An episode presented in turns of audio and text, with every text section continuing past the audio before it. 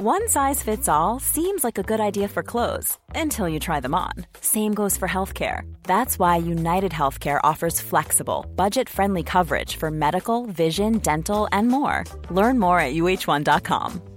There's never been a faster or easier way to start your weight loss journey than with PlushCare. PlushCare accepts most insurance plans and gives you online access to board-certified physicians who can prescribe FDA-approved weight loss medications like Wigovi and Zepbound for those who qualify. Take charge of your health and speak with a board-certified physician about a weight loss plan that's right for you. Get started today at plushcare.com slash weight loss. That's plushcare.com slash weight loss. plushcare.com slash weight loss. Hey, it's Ryan Reynolds, and I'm here with Keith, co star of my upcoming film, If, only in theaters, May 17th. Do you want to tell people the big news? All right, I'll do it. Sign up now and you'll get unlimited for $15 a month in six months of Paramount Plus Essential Plan on us. Mintmobile.com slash switch. Upfront payment of $45 equivalent to $15 per month. Unlimited over 40 gigabytes per month. Face lower speeds. Videos at 480p. Active Mint customers by 531.24 get six months of Paramount Plus Essential Plan. Auto renews after six months. Offer ends May 31st, 2024. Separate Paramount Plus registration required. Terms and conditions apply if rated PG. Så att... Eh, ska du se Oppenheimer? Eller ska du se Barbie? För det har blivit en debatt om det också eftersom två filmer, eh, uppmärksammade filmer går upp samtidigt. Ja, jag vet inte om man vågar säga vilken sida man står på utan att få skit från något håll. Men jag har så många saker att säga till dig gällande det här egentligen. Jaha, eh, det lät ju spännande.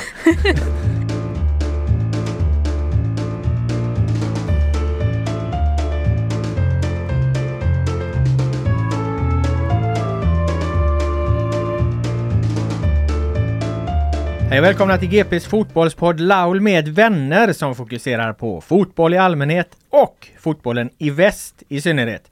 Det är ju semestertider och i studion har jag med mig en Laul med vänner-debutant, Sanna Sundberg, reporter på GP, som kört 110% under tiden Joel Besseling och Filip Troler tynger ner solstolar runt om i landet. Välkommen Sanna!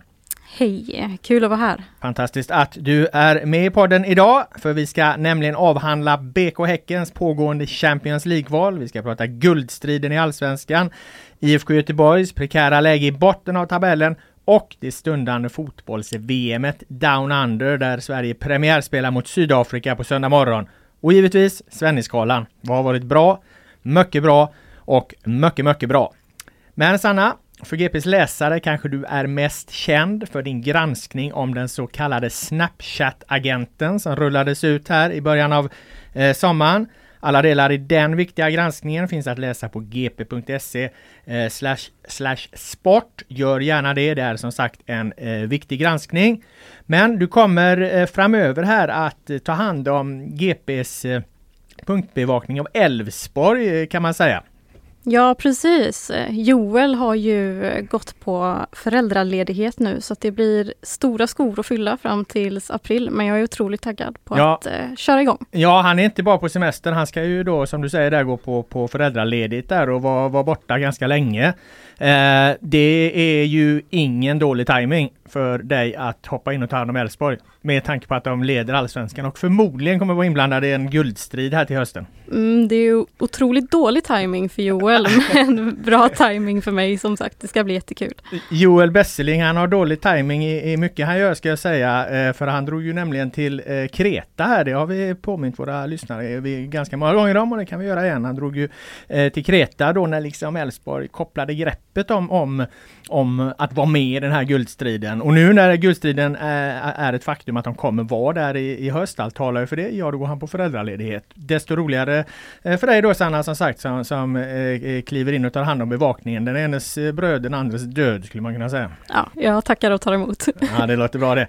Eh, vi ska prata Elfsborg i den här podden, eh, men vi ska börja med att eh, prata om BK Häcken som är vidare i Champions League eh, Eh, kvalet efter att ha besegrat The New Saints planenligt och odramatiskt. De agerade ju som ett ganska erfaret Europalag. när De städade av eh, de eh, walesiska halvamatörerna. Eh, samtidigt har de ju också gjort jobbet i allsvenskan trots tufft matchande.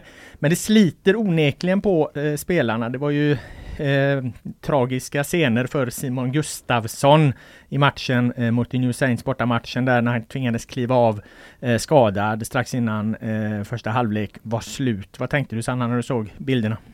Ja, det var ju otroligt tungt. Eh, dels för Häcken men också för han själv. Det är ju ja, otroligt tråkigt för han och han såg ju ut att ha väldigt ont när han, han, fick, ja, när han fick hjälp till och med av planen. Han kunde ju knappt gå då. Eh, såg du det förresten att eh, de hade ingen avbytarbänk utan det var sådana här trädgårdsstolar som han blev satt på. var det så? Ja. Nej fan det missade jag. Ja. ja det var ju en vaken spaning. Var, så de dumpade av den liksom eh, skadade stackaren på en trädgårdsstol. Ja, det var scener. ja, det är otroliga scener.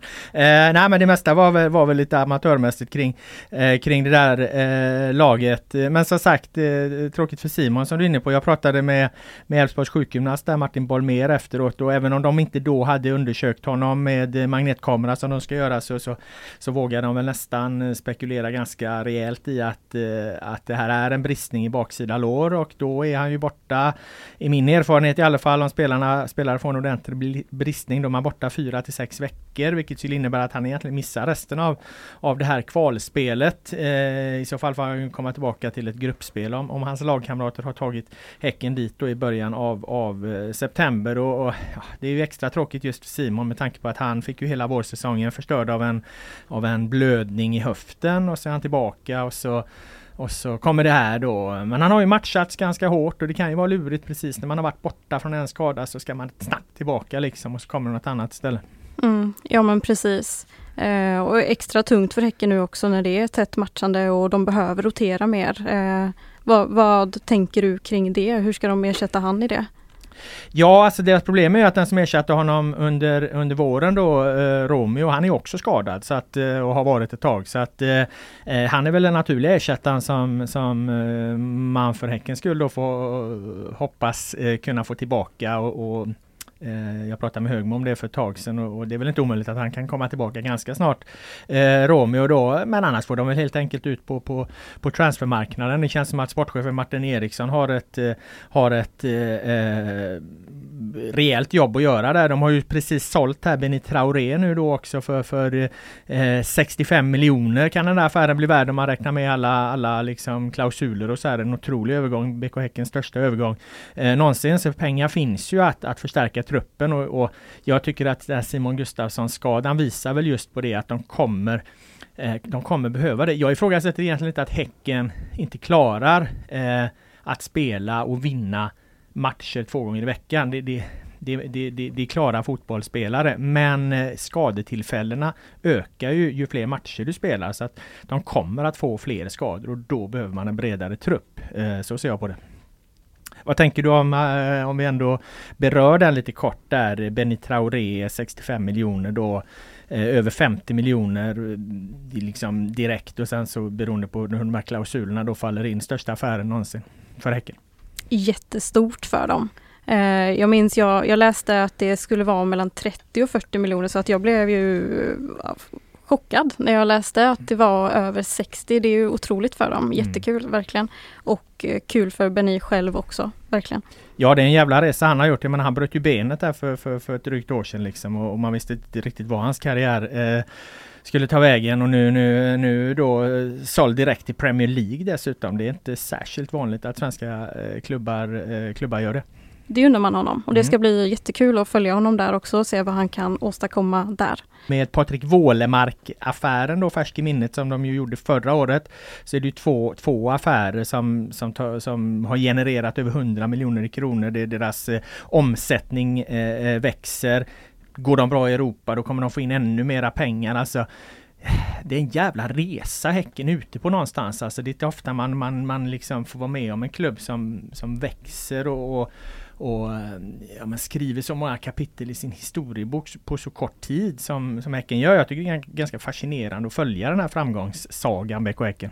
Det är det. Och man fattar ju att Europaspel, det är ju det de satsar på nu. Men jag tycker också det är lite intressant, hur mycket går de för allsvenskan nu? För att nu ligger de ju ändå tvåa. Men hur, hur mycket satsar de på det? Mm. Jag, jag, ja, ja, ja, jag tror ju att eh, Europa är övergripande och det säger de nog ganska, jag tycker de säger det i princip rakt ut liksom att eh, eh ett, eh, skulle de liksom få välja mellan ett allsvenskt guld till och ett Europaspel, då tar de Europagruppspelet alla dagar i veckan. Liksom. De kommer vara lika glada om de slutar två eller tre i Allsvenskan och, och men går ut i ett Europagruppspel och jag är ganska säker på att det är, det, det är den övergripande prioriteringen. Så att om de om de verkligen ska börja rotera spelare så kommer de rotera de spelarna i Allsvenskan och det kan ju vara goda nyheter för de allsvenska konkurrenterna.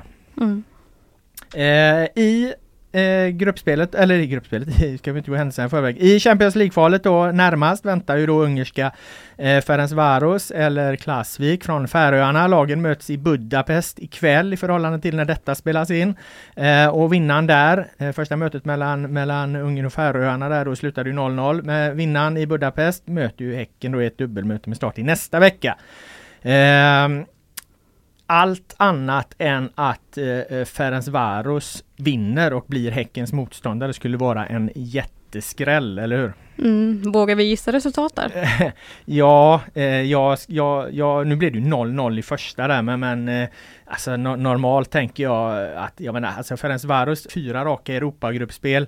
Eh, deras trupp värderad till dubbelt så mycket som Häcken enligt Transfermarkt eh, eh har, jag för mig. De är starka på den här Gropama Arena som rymmer en bit över 20 000 åskådare vid, vid Europamatchen. Den är ofta utsåld, bra tryck, en häxkittel beskrev ju Per-Mattias Högmo eh, arenan som. Eh, de slog Djurgården där med 2-0 2020 bland annat, bland annat. Så att jag menar 2, 3, 4-0 till, till, till eh, Ferencvaros i den här matchen. Skulle inte förvåna mig. Vad tror du?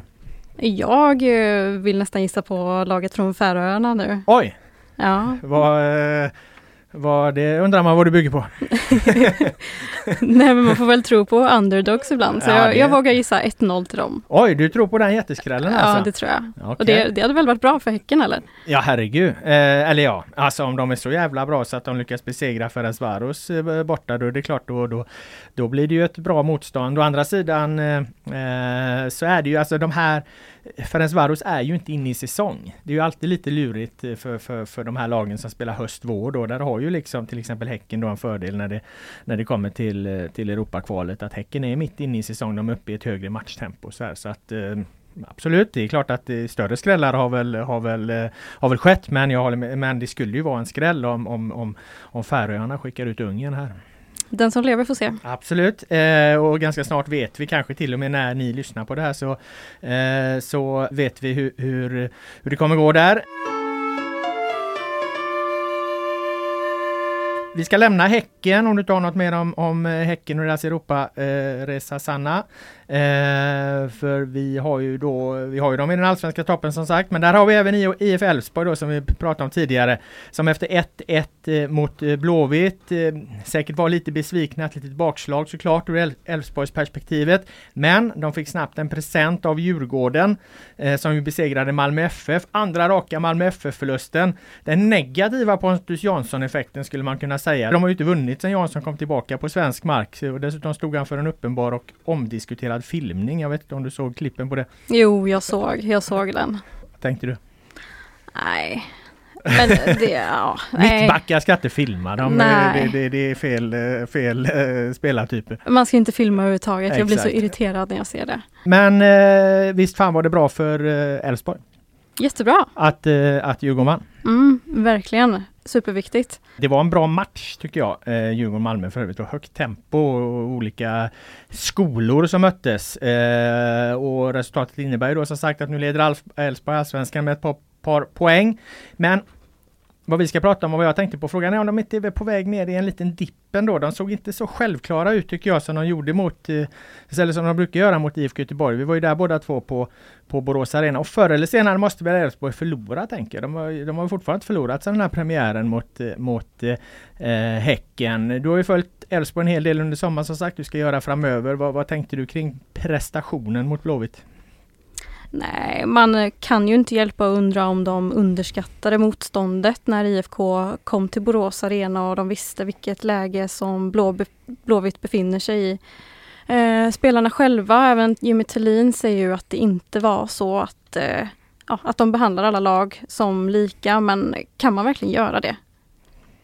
Nej, det kan man väl kanske inte, men jag tänker samtidigt att Blåvitt är ändå det, det, är ändå, det var ändå den här liksom stor klubbsatmosfären runt he hela, hela mötet så. Alltså det var ju mycket folk och, och, och ja det var bra tryck förutom när, när de gick över gränsen så att det var avbrott och skit. Det tror jag påverkade negativt en hel del för båda lagen egentligen men kanske mest för Elfsborg.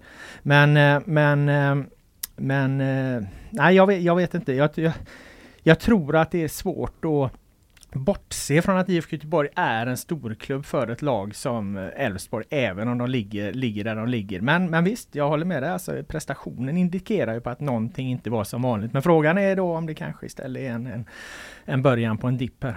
Mm, men det kanske var det här krysset som du snackade om, om det, kan, om det kan hålla så länge, så bra som det har gått för Elfsborg. Det kanske var det här krysset som var var nederlaget för dem. Mm. Nu kanske det bara uppåt igen. Liksom. Ja, och så var ju Häckens stora grej när de vann guldet i fjol. Det var det att när de dippade lite grann, ja, då, då, då förlorade de i alla fall inte matchen utan då spelade de eh, oavgjort. De hade liksom, eh, de hade väl en, en, en, eh, en, period i höstas, Häcken, där, där de var ganska dåliga men de förlorade inte matchen. De spelade liksom oavgjort mot Varberg och så. Jag menar, då, då blir det ändå en poäng av det istället för en rad förluster liksom. Så, så skulle det vara så att de, de hanterar sina formsvackor utan att förlora eh, annat än, än två poäng då, men ändå ta en poäng så, så lovar ju det väldigt gott för Elfsborg. Nu väntar ju dessutom Djurgården på lördag. Det blir en otroligt spännande match. Vad, vad säger du om den? Ja, eh, det brukar ju vara jävligt, eh, jävligt eh, griniga matcher. Eller ofta har det varit ganska griniga matcher när, när, när Djurgården och Elfsborg har mötts de senaste åren. Alltså jag, jag, det har ju varit, varit rena kaosmatcher ett par gånger tillbaka. Det var väl i och för sig framförallt när Simon Strand spelade i Elfsborg. Han eh, tycker jag lyckades reta upp Djurgården ganska mycket. Eh, så att jag, men, men ändå, alltså det brukar vara ganska griniga matcher och nu med tanke på vad som är, är på spel eh, så är väl Eh, eh, goda förutsättningar för att det blir väldigt intensiv fotbollsmatch där på, på, på Tele2 Arena. Jag tror det blir tufft för Elfsborg ändå för att Djurgården såg riktigt bra ut mot Malmö måste jag säga. Sen höjer sig Djurgården alltid lite mot Malmö. Eh, det är ny konstgräsmatta där och, och, och, och, så. Vi vet inte eh, eh riktigt exakt vilka egenskaper den har. och Det kommer påverka Elfsborg. Eh, men eh, onekligen en tuff match för Elfsborg i det här läget. Om de nu då dippar lite grann och samtidigt Djurgården verkligen har fått fart på det. Ja, det, det blir tufft men samtidigt, de är bra under press, Elfsborg. Eh, någonting som är väldigt tungt för dem är att Lagerbielke, Gustav Lagerbielke är avstängd. Eh, hur, ja. Så viktig som han har varit denna säsongen, hur, hur stort tapp är det? Ja det är ju succé mittbacksparet där tillsammans med, med, med Sebastian Holmén. Det är väl klart att det, det är ju definitivt ingen, ingen bra match och, och, och vara var avstängd i för honom. Det tänkte jag faktiskt inte på men det har, det, det har, du, det har du helt rätt i. Eh, där har ju, där har ju Thelin verkligen efter att eh, ja, men eh, testat lite i början av säsongen och verkligen hittat ett mittbackspar som har fungerat otroligt bra och varit eh, grunden grunden till den här, eller en av, en av eh, grundfundamenten till den här långa liksom sviten utan förlust. Så att eh, det är klart att det där är ett, ett tapp, särskilt som Djurgården såg riktigt vassa ut offensivt eh, när de kom med sina snabba attacker med spelvändningar och så här mot Malmö. Från toppen till botten då, IFK Göteborgs kräftgång fortsätter ju möjligen ett halvt fall framåt kan man säga att den här eh, Elfsborgsmatchen var som vi berörde Eh, precis då, men, men jag säger lite som Marcus Berg sa efteråt i mixade zonen där, alltså inför säsongen skulle de varit nöjda med, med ett kryss Blåvitt då, men, men så läget har blivit så behöver de ju eh, eh, trepoängare. Blåvitt kan ju liksom inte luta sig mot bra prestationer och hedersamma förluster alltså för i IFK Göteborg. IFK Göteborg behöver poäng. Det, det, det, det handlar liksom inte om något annat. Nej precis, man kan inte hålla på och ta en poäng hela tiden. Det är tre poäng som man måste ha nu för att klättra, annars så, annars så hinner man inte. Nej. Eh, så är det. Eh, med det sagt då så fanns det väl ändå glädjeämnen eh, tycker jag som vi kan resonera lite kring. Nya tränaren Jens Asko Eh, Eh, han gör ändå något annat eh, skulle jag säga jämfört med vad de tidigare tränarna har gjort. Man ser att han liksom har, har tydliga tankar som syns i laguttagningen. Sen ska de ju leda till tre poäng som du är inne på och det har de ju inte gjort än. Så man kan, jag, jag drar i alla fall inte för stora växlar av det men han har tydliga tankar som syns i hans laguttagningar. Elias Hagen, dyra nyförvärvet bänkad senast och det var ju ett taktiskt beslut fick vi eh, eh reda på. Det är modigt och jag tycker att Blåvitts mittfält ändå fungerar fungerade ganska bra. Uh, och jag, jag, liksom, jag, jag gillar ju när det finns den typen av tankar och man ser dem i, i laguttagningarna. Uh, hur tror du Elias Hagen reagerade på, på att hamna på bänken helt plötsligt i en sån här stor match? Du pratade ju med honom efteråt. Ja, precis. Vi media träffade Elias Hagen i eh, den mixade zonen efter matchen och man kan väl helt klart säga att det var en besviken Hagen som dök upp där och han Ja, han vill inte gå in på det jättemycket men han sa ju att han var besviken såklart och mm. att han tycker att han borde startat och sa också att ja men så hoppas jag att alla spelare resonerar att man, att man ska vara spelaren som startar och så vidare. Men ja, han var helt klart inte glad över att han bänkades och fick noll minuter där. Nej, och det har han ju rätt i. Det är klart man ska vara besviken och, och, och, och så. Jag tyckte ändå han hanterade det ganska bra. Han var tydlig på det att han var besviken. Det är rimligt det var, men han liksom han, han slängde inte någon skit någonstans utan han var ju liksom värdig i sitt resonemang där. Eh, upplevde jag det i alla fall. Och det var du som pratade med honom. Ja, precis. Du såg också att de eh, IFK Göteborgs U21-lag mötte mötte Gais igår och att han stod uppsatt som sjuk då. Så att nu har han blivit sjuk Hagen så vi får se hur det blir mot eh, mot Halmstad här på just måndag. Det, just det. det är Eller ju, på söndag måste jag säga. Söndag, ja. Det är ju en an, och and, annars en match som jag tror passar eh, Hagen bättre. Vad jag förstod så, så, så tänkte ju eh, Jens Asko att det skulle bli ett spel där bollen gick mycket med, över mittfältet och Blåvitt inte skulle dominera matchbilden så mycket mot Halmstad, alltså mot Elfsborg då. Mot Halmstad så förväntade de sig säkert en, en matchbild som liknar den som när de mötte Halmstad på, på, på Örjansvall för några, några veckor sedan där Blåvitt dominerar spelet väldigt mycket och har väldigt mycket boll och då, då, då vill man väl ha med Hagen igen tänker jag i en, i en sån match. Eh, så att jag tror ändå hans chanser att spela en sån match skulle kunna vara, vara, vara goda. Om han nu då inte är väldigt svårt sjuk. Ja absolut. Då var han ju dessutom nära på att göra mål mot mm. Halmstad sist. Ja, och i den eh, matchen så tycker jag ändå att man såg väldigt mycket av, IFK, av Jens Askus liksom grundläggande eh, tankar där. Han vill ju liksom spela med ett ganska centrerad tremannaanfall, ett lite bredare mittfält och sen fylla på liksom ytterbackarna ska komma på, på kanterna och, och när du har liksom det centrerade anfallet och, och ett lite bredare mittfält med, med, med någon framskjuten mittfältare, då kan du få in ganska mycket bollar i boxen och de bollarna ska då komma från, från ytterbackarna ytterst, alltså Hausner och och, och, och vänt så. Det tycker jag fungerade, även om de inte fick liksom de fick inget mål mot Halmstad så tycker jag att de grunderna i spelet i den matchen eh, eh fungerade. Sen har det inte riktigt sett ut så efteråt. Det har, det har blivit andra matcher mot, mot Varberg. Så eh, neutraliserade egentligen Varberg det spelet och, och mot Elfsborg så försökte de inte riktigt spela på det sättet. Så det ska bli intressant att se vilken liksom, strategi eh, Asko väljer mot eh, Halmstad där. Den matchen är liksom intressant även ur ett ur ett taktiskt perspektiv eh, skulle jag säga. Vad, vad, vad, tänker du inför matchen? Är det något speciellt du ser fram emot? Jag ser fram emot att se, se hur han formaterar laget för att eh, jag tycker att han har varit otroligt modig. Du var inne på det också, mm. att, han, att han vågar göra byten. Han vågar peta Markovic helt från truppen inför en match. Han vågar peta Hagen. Eh, han vågar spela med spelare som har varit skadade länge. Liksom han, han, kommer in med något nytt och jag är väldigt peppad på att se hur, hur det ska fortsätta, hur det kommer bli mot Halmstad. Mm, det absolut mest spännande skulle jag nästan säga det är den här tremannaanfallet där med eh, Admiral Mukoli, Marcus Berg och Thomas Santos. Där tycker jag finns något i rollfördelningen. Eh, framförallt så avlastas ju Berg när han får, har fått få liksom mer seriösa hot runt sig. Han behöver inte göra allt själv. Anfallen behöver inte stanna på liksom eh, Gustav Norlins fötter byter som de ofta har gjort annars tycker jag när, när Gustav Norlin då sitter på bänken. Man har bättre spelare runt Berg. Därför tycker jag att Berg såg bättre ut mot Elfsborg än han gjort tidigare. Han var en tydlig referenspunkt i, i, vid uppspelen och, och därefter kunde han då liksom positionera sig i, i, och ta plats i straffområdet. Nu behöver han ju liksom någonstans då hitta tillbaka till den skarpa avslutare som han i grund och botten är. Men, men det där liksom, den där, den där liksom, de tre spelarna tillsammans de har någonting i sin rollfördelning som, som gör det ganska intressant. Ja verkligen och det är ju extra imponerande. Hur, hur länge har de varit där egentligen? Thomas Santos och Arnor McCauley. Det, det, är ju inte länge alls och det ser redan bra ut. Hur, hur långt kan det nå då liksom? Ja hur... och det, det, det påpekade ju Asko också på presskonferensen där i Borås att, att fan de kommer precis från semester. De kommer bli bättre och bättre de här liksom eh, eh McCauley och, och, och, Santos framförallt då eh, med, med tanke på att de inte har varit igång så länge. Så det är klart att det är ju en väldigt intressant reflektion att göra. Så man kan ju hoppas att de vågar spela så här mer så att de kan spela in sitt sätt och bli ännu vassare tillsammans. Mm, ja, och det, det måste de göra. Alltså, ja, det, nu är ju inte tid att få panik liksom eh, igen utan nu måste de ju någonstans liksom tro på det här. Nu får det här bära eller brista. Och jag tror ändå att, om, om vi ska ta det lite kort också, jag tror ändå att, att IFK Göteborg Eh, kanske man får checka upp den här prognosen, men jag tror ändå att IFK Göteborg kommer att ha Varberg och Degerfors bakom sig när den här allsvenskan är slut.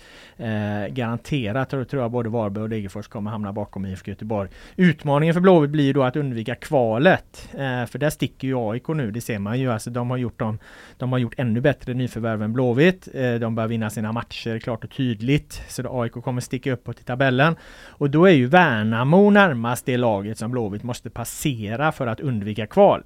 Eh, Värnamo står ju nu på 16 poäng. Eh, Blåvitt har eh, 9. Värnamo möter ju för övrigt BK Häcken på lördag så att eh, där får alla blåvita hålla, hålla sina tummar stenhårt för BK Häcken. Eh, men jag tror faktiskt att Blåvitt kan passera Värnamo även om det som sagt då, då skiljer liksom 7 poäng för att och särskilt då om Sebastian Olsson kommer tillbaka någorlunda snabbt i det slag han var innan han, han blev skadad. Då, då har Blåvitt en ganska bra trupp i, i höst där, då tror jag de kan röra sig mot den här elfte platsen då där jag, där jag eh, själv tippar dem. Jag tror fortfarande det är troligt med att de hamnar någonstans där i, i, i tabellen. Vad tror du? Jag tror eh, Varberg är fast där nere tror jag. Mm. Eh, Degerfors eh, kommer sjunka trots sina nyförvärv. Jag tror att Blåvitt kommer sluta på kvalplats faktiskt. Jag du tror, eh, ja, jag, jag är imponerad ändå över Värnamo. Eh, Värnamo är ju Värnamo, eller vad ska man säga. Men de har ju Gustav, Gustav Engvall där som har varit vass denna säsongen och han är farlig. Ja men absolut, de har ju bra tränare. Ja, och så ja, liksom, ja Kim och, absolut. Och, och, och, så, så de har absolut fått, eh, fått, eh, fått ihop det bra. Men jag, jag, ja, nej, men jag hör vad du säger och jag menar det kanske är den logiska spaningen egentligen du gör där att det kommer bli ett kval här i, i, i Göteborg till hösten. I skrivande stund skulle det då bli Blåvitt mot Gais eh, ifall Blåvitt slutar på kvalplats. Gais ligger på kvalplats i Superettan så det är klart att det skulle vara en häftig match här i stan. Men, men eh, eh, så jag hör vad du säger där men jag tycker ändå att Blåvitt faktiskt har en, en trupp eh, särskilt om då Sebastian Olsson, Emil Salomonsson har vi också kommit, kommit tillbaka här under under hösten då, då med de nyförvärv som nu, nu har gjorts och, och med att, att eh, eh, Jens Asko jag ska inte säga att han är ett, ett, ett lyft, för det är han inte än. Han har inte vunnit en match med Blåvitt, men, men, men jag tycker ändå han ser ut som en intressant tränare. Mm, och det tycker jag med. Jag har fått ett väldigt bra intryck av Jens. Eh, så sett. Jag tror bara att vägen upp kan, den kan vara svår.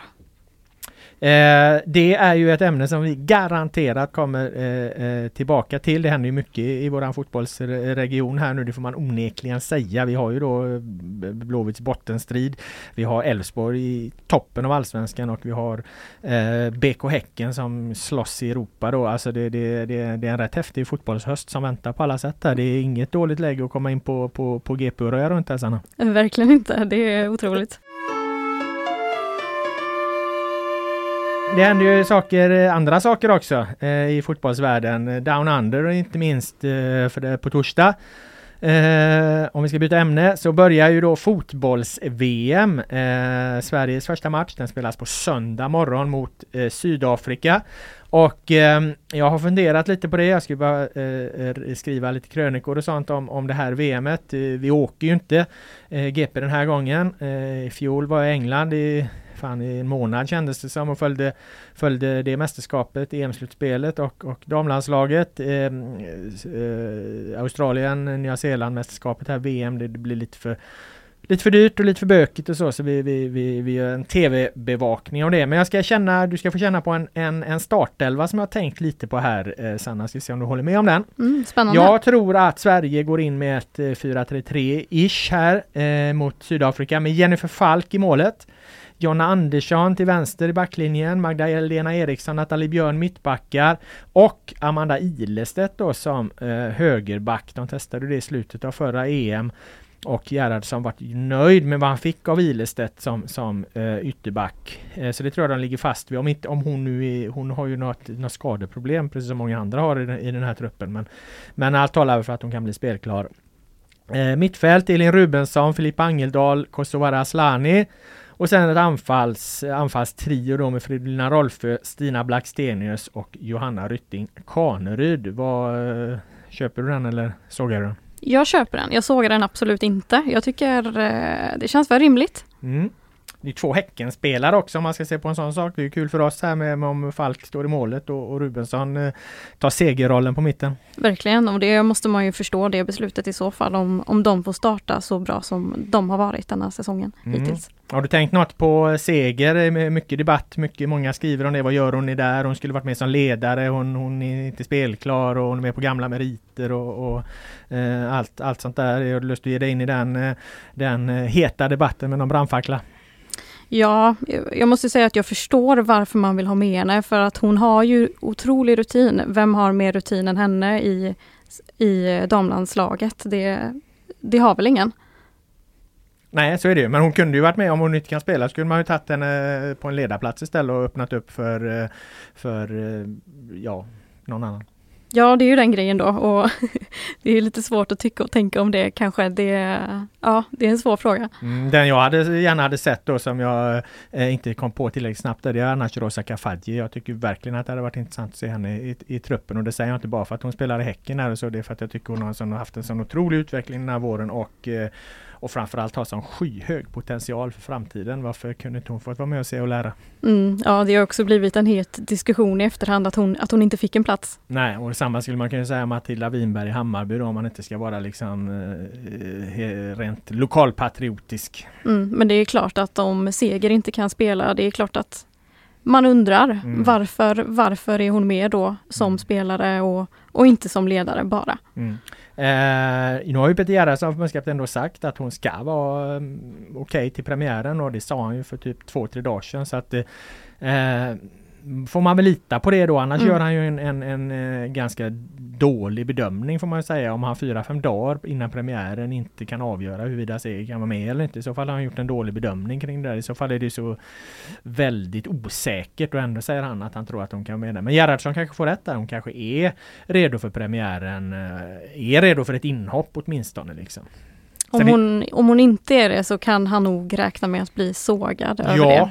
Särskilt om det skulle gå dåligt eh, för dem. Nu är väl den här gruppen då med, med Sydafrika, Italien och Argentina. Det, Sverige har ju en, en på pappret enkel grupp även om Italien har gått framåt en hel del. Eh, men, men, men, Sydafrika det, det, det vore tidernas sensation om Sverige städade av dem hyfsat enkelt. I visst, är en premiär, allt kan hända men, men, men så. Sen Italien då tror jag kan bli lite tuffare men, men lite samma resonemang kring Argentina som Sydafrika där då det är klart att Sverige, Sverige liksom ska ha minst minst två segrar och ett kryss i den här gruppen. Det ska de ha. Mm. Eh, det har ju varit, skulle jag säga, vilket jag tycker är bra, mindre guldsnack från spelarna eh, i år. Det var en väldig diskussion i EM i England där att de gick ut med en hög svansföring och sa att vi kommer vinna guld. Sen visade det sig att de var väldigt långt efter de bästa lagen och jag upplevde att det blev en belastning till slut det här liksom eh, snacket. Jag tillhör den gamla skolan, leverera först, snacka sen. Vad tycker du? Nej men det finns väl inget positivt med att gå ut med sådana med sånt snack och säga att man ska vinna guld, att man går för guld, att, att speciellt att man tror att man kommer vinna guld. Det finns väl inget positivt med det ändå? Nej, jag, jag har faktiskt också väldigt svårt det, och, och så Eh, och förstå varför man, man inte vill försöka slå ur underläge. Eh, jag tycker alltid liksom rent eh, idrottspsykologiskt att det är bättre. Sen är det klart att, att, att man ska tro på sig själv, att man har möjligheter att göra saker och ting men det får liksom inte inte gå till, till överdrift. Men med det sagt, vad tror du om Sveriges chanser då och hur pepp är du på, på, på VM? Tycker du att liksom VM-hypen har börjat infinna sig? Jag har själv haft lite svårt att gå igång på det i och med att det är så långt bort och det är konstiga tider och allt det här liksom. Alltså ja, det, det, det är klart att nu har inte matcherna börjat än. Så att, eh, men, men, men, lite svalt tycker jag det känns. Vad, vad, vad, tänker du? Ja, lite svalt från min sida också. Jag har sagt till mig själv att jag måste peppa upp mig denna veckan i alla fall, mm. eh, nu när det drar igång. Men det är som du säger, tiderna gör det ju ja, man, man blir inte lika pepp av att det ligger klockan sju på morgonen. Det, ska man upp och kolla på de här matcherna då, visst man kommer ju göra det, men det är annorlunda. Ställa klockan på söndag? ja, det får vi göra. eh, vad har chanserna då? Vad, vad, vad tror du? Hur långt går Sverige? Jag tror att de kommer nå långt och mm. de ska ju nå långt. Eh, Hur vågad ska man vara, Robert? Ja, hur mycket du vill behöva checka upp efteråt. Om du har fel. Ja, herregud. Jag kan ju inte säga att jag tror att de kommer vinna. Det kan jag inte säga. Nej. Ja, det kan du. Du trippar ju precis att Färö, äh, vad heter det, Klassvik ska slutföras Varos här med 1-0 så att det, det, det, du verkar ju ändå spänna bågen i, när du kommer till tippning. Ja. Topp tre säger jag. Topp tre. Ja, det var modigt måste jag säga. Mm. jag tror att eh, risken finns att Sverige ryker i en eh, åttondel, om jag då får vara den pessimistiska i den här samlingen. För att då kan de ju möta, då får de ju förmodligen Nederländerna om jag har följt det här slutspelsträdet rätt då. Jag ska dubbelkolla det sen. Men, och sen väntar väl USA vad jag förstår rätt i kvarten då. Och det blir ju tufft. Ja, jag har svårt att, att tro att de överlever de två matcherna. Kanske möjligen Nederländerna. Så alltså jag tycker Sverige har ett bra anfall där. Eh, Rolfö, Blackstenius, Johanna Rytting Kaneryd, det kan absolut bli bra men jag är jävligt skeptisk till försvaret alltså. Jag tycker den här backlinjen har inte utvecklats i rätt riktning. Jag tycker man har sett i vissa träningsmatcher mot Norge bland annat. Alltså det, det läcker ganska ordentligt där. Det hjälper lite att, att, att uh, Falken är bra i mål utan jag, jag, tror att det kommer bli svårt i de här uh, liksom, tuffare matcherna med det med det försvaret de har haft så. Men eh, en bra start, bra flow i anfallsspelet och så, så, så så kanske det blir du som får rätt. Mm, jag tänkte precis säga att bollen är rund och allt mm. kan hända i fotboll men jag ska inte börja dra med sådana klyschor, det är otroligt töntigt. ja, nu sa du det i alla fall. Då. Ja. Eh, det är inte så mycket mer egentligen man kan säga om det här, här VMet som sagt. Det har ju inte börjat än, vi vet inte exakt var Sverige står. Det drar igång här på, på söndag för Sveriges del. Vi kommer få anledning att återkomma eh, till det också. Eh, istället ska vi börja runda av den här podden och det gör vi givetvis med, med eh, vårat stående moment, våran eh, hyllning till den eh, gode eh, Sven-Göran Eriksson. Vi hoppas naturligtvis att han också kryar på sig. Han, han är ju lite eh, krasslig eh, enligt rapporterna där. Men vi har ju våran Svenneskala här delvis som en, en, en, en hyllning till honom och hans eh, tränargärning eh, där vi utser något som varit bra, eh, mycket bra och mycket, mycket bra eh, från veckan som har gått. Det kan vara lite vad som helst. Vet du förresten varför vi har de här kriterierna? Så kan jag berätta det för dig? För det var ju så att eh, Svennis han var expertkommentator under VM eh, 1994 när Sverige tog brons. Och Svennis var en jättebra fotbollstränare. Eh, han var inte lika bra som expertkommentator utan han hade egentligen bara tre saker han sa när det hände, hände grejer på planen. Antingen var något bra eller så var det mycket bra eller vid speciell speciella tillfällen var det mycket, mycket bra. Det var Svennis sätt att analysera fotboll eh, i sin expertkommentators roll. Ja, det är en spännande skala. Eller hur? Och en hyllning. Vill du börja? Du har aldrig gjort den förut. Så du får äran och köra igång. Vad har varit bra, tycker du? Den här veckan? Om jag säger eh, Amor Lajoni, vad säger du då? Då säger jag eh, succédebutinhopp i Allsvenskan mot Brommapojkarna. Precis, för han har jag på min bra mm. punkt. Eh, han kom ju som sagt in i eh, Han gjorde ju som sagt inhopp i den matchen mot eh, Brommapojkarna och Eh, ja, han avgjorde för Häcken helt enkelt. Han gjorde två mål på tilläggstid. Eh, vet du om det är någon som har gjort det innan i Allsvenskan? Ja, alltså jag tänker att det mesta har hänt i den här serien men jag kan inte påminna mig något på, på, på, på rak arm. Alltså. Det var ju också ett, det andra målet det var en otrolig rush, alltså en otrolig mm. löpning över hela planen i princip. Ja men eller hur. Men jag tänker ett mål, okej okay, det, det har såklart hänt på tilläggstid. Men två mål, Nej men Häcken är Häcken har ofta galna matcher. Jag vet inte om du hängde med förra året eh, där de hade någon så här någon drabbning mot Sirius där som också var lite liknande den här sjuka BP-matchen. Liksom mm. att de, de, ligger under precis och det är två minuter kvar och så kvitterar de och så gör de andra ett mål. Sen lyckas de ändå göra två mål någonstans. Alltså det, det, det, det, varit lite typiskt Häcken och inblandade i sådana galna grejer. Men jag håller med, det blir en extra krydda i det med, med, med att, att det är Lajoni som gör båda målen och det är här hans allsvenska debut. För han hade ju bara varit med i Europaspelet innan då. Ja precis. Eh, och det är därför jag har han på min bra lista. Att mm. Han kom in och avgjorde för Häcken. Eh, det gjorde ju också så att de, att de ligger på andra plats i Allsvenskan nu. Annars hade de legat trea. För då hade Malmö legat precis framför. Ja, och då hade de ju dessutom, och de har ju dessutom fler spelade matcher än Malmö så att, eh, så att eh, det är klart det hade varit extra besvärligt ur det perspektivet. Mm, precis. Och han kom in och gjorde ett väldigt bra inhopp och han blev väldigt hyllad av Högmo efter matchen också på presskonferensen. Eh, sa att det inte alls var någon tillfällighet de här målen utan att han är en poänggörare både när det gäller mål och när det gäller assist. Han har eh, ja, han har en förmåga att behålla överblick när han kommer in och ser direkt vart motståndaren i boxen står. Han är tydlig och konkret i sitt spel. Eh, och allt det där tyckte Högmo att vi fick se i matchen och jag kan bara hålla med Högmo. Mm. Eh, bra, eh, då lämnar vi Amoleoni och går in på eh, mycket bra. Vad har varit mycket bra den här veckan?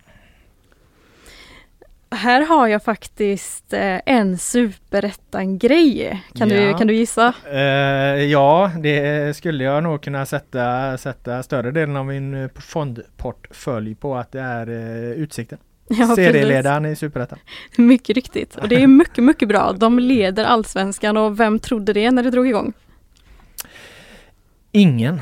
Nej, skulle jag precis. säga. Inte ens Bosko som vi hade Orovic, tränaren som vi hade som gäst. Han tippade Utsikten som sexa. Så att eh, när Bosko håller på och skäller på folk att ja men alla tippar sist och så, då ska man ju veta att det var ju Bosko Orovic tippade ju själv helt fel. När han mm. trodde att det här var ett lag för en sjätteplats. När det visade sig att de uppenbarligen då efter halva serien spelad är eh, i topp, två poäng före Västerås.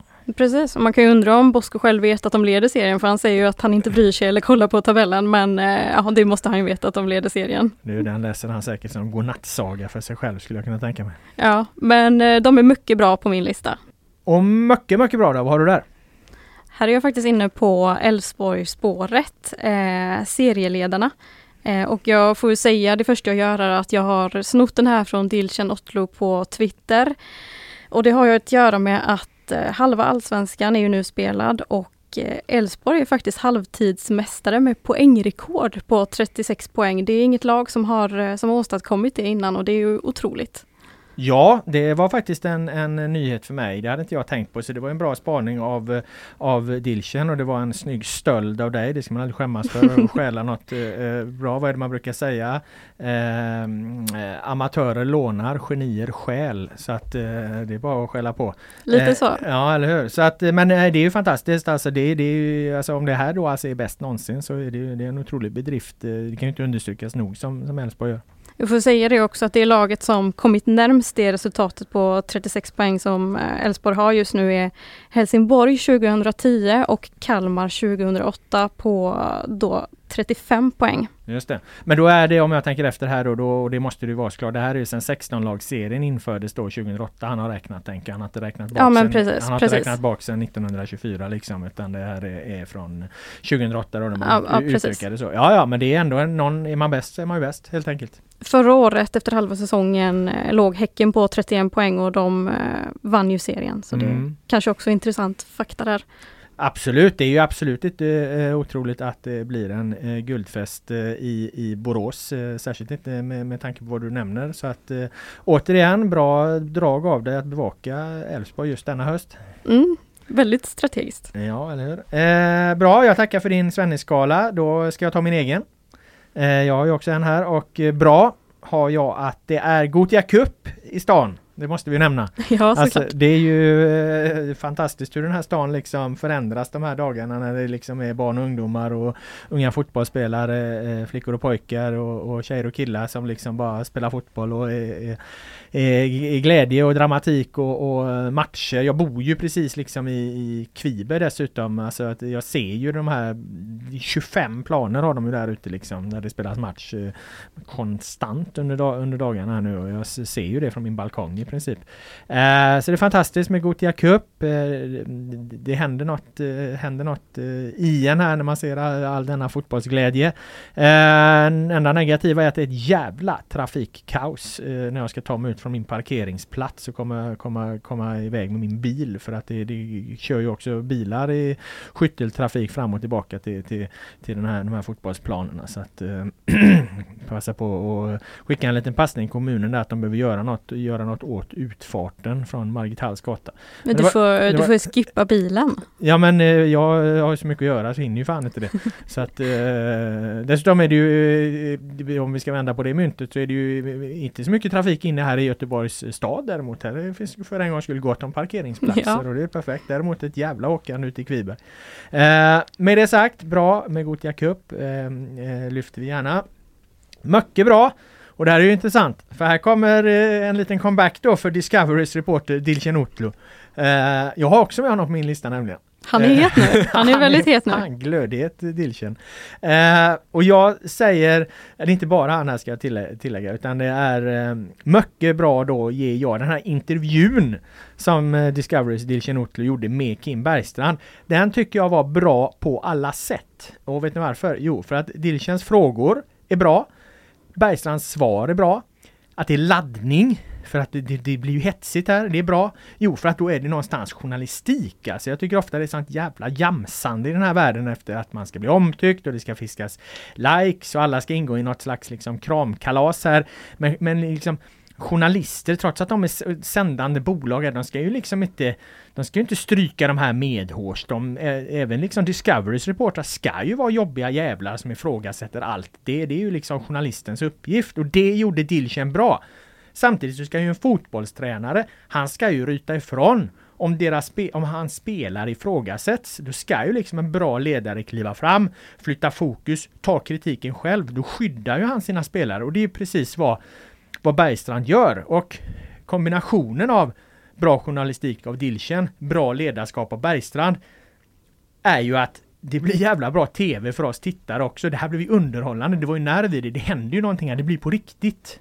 Jag håller med. Det blev ju viralt på Twitter direkt och Ja. öppnade en diskussion och det gillar man ju. Exakt, det är ju så det ska vara. Jag menar om alla, om de bara hade stått där liksom välkammade och Dilchen hade slutat ställa frågor när, när Bergstrand blev lite otrevlig så då hade det inte varit någonting liksom. Men, men jag menar nu, nu hände det någonting. Dilchen fortsatte. Bergstrand fortsätter att försvara sin spelare som en bra ledare ska göra. Mm. Så att de är ju bara i sina roller och det blir bra, bra underhållande, givande eh, diskussionsskapande TV av det. Så att mycket bra eh, intervju och mycket bra agerat av alla.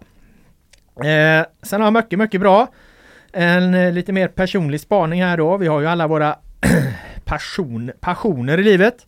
Det kan vara konst eller idrott, böcker, teater, musik eller något annat. Själv har jag under mina 47 år aldrig hittat något uttryck konstnärligt eller kulturellt eh, som engagerat eller fascinerat mig mer över tid än vad Christopher Nolans filmer har gjort.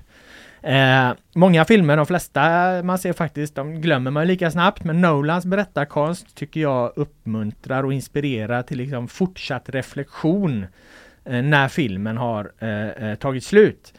Eh, och det tycker jag är poängen med allt berättande. Det ska starta en tankeprocess i dig som du aldrig tänkt tidigare.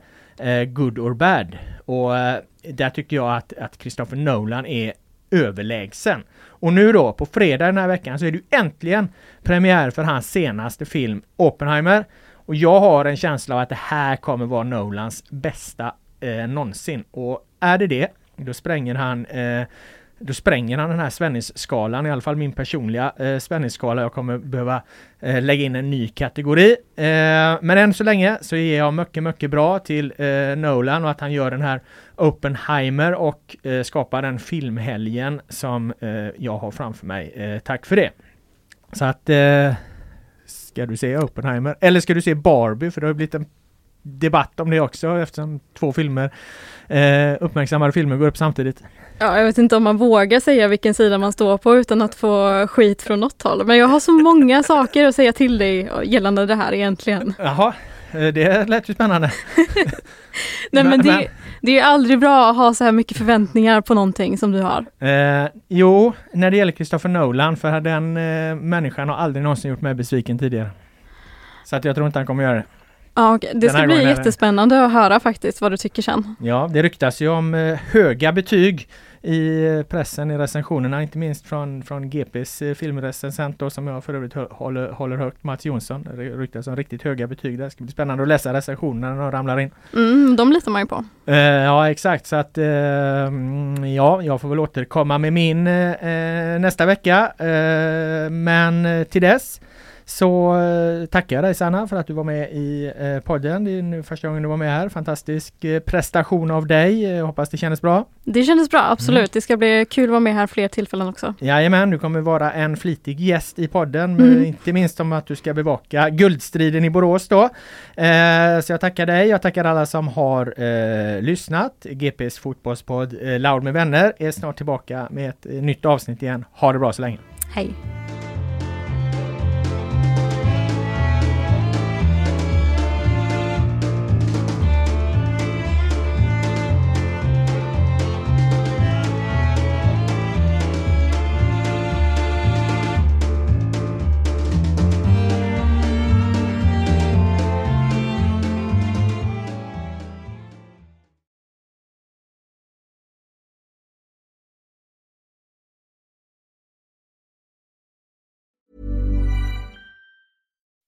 When you make decisions for your company, you look for the no brainers. If you have a lot of mailing to do, stamps.com is the ultimate no brainer. Use the stamps.com mobile app to mail everything you need to keep your business running with up to 89% off USPS and UPS. Make the same no brainer decision as over 1 million other businesses with stamps.com. Use code PROGRAM for a special offer. That's stamps.com code PROGRAM.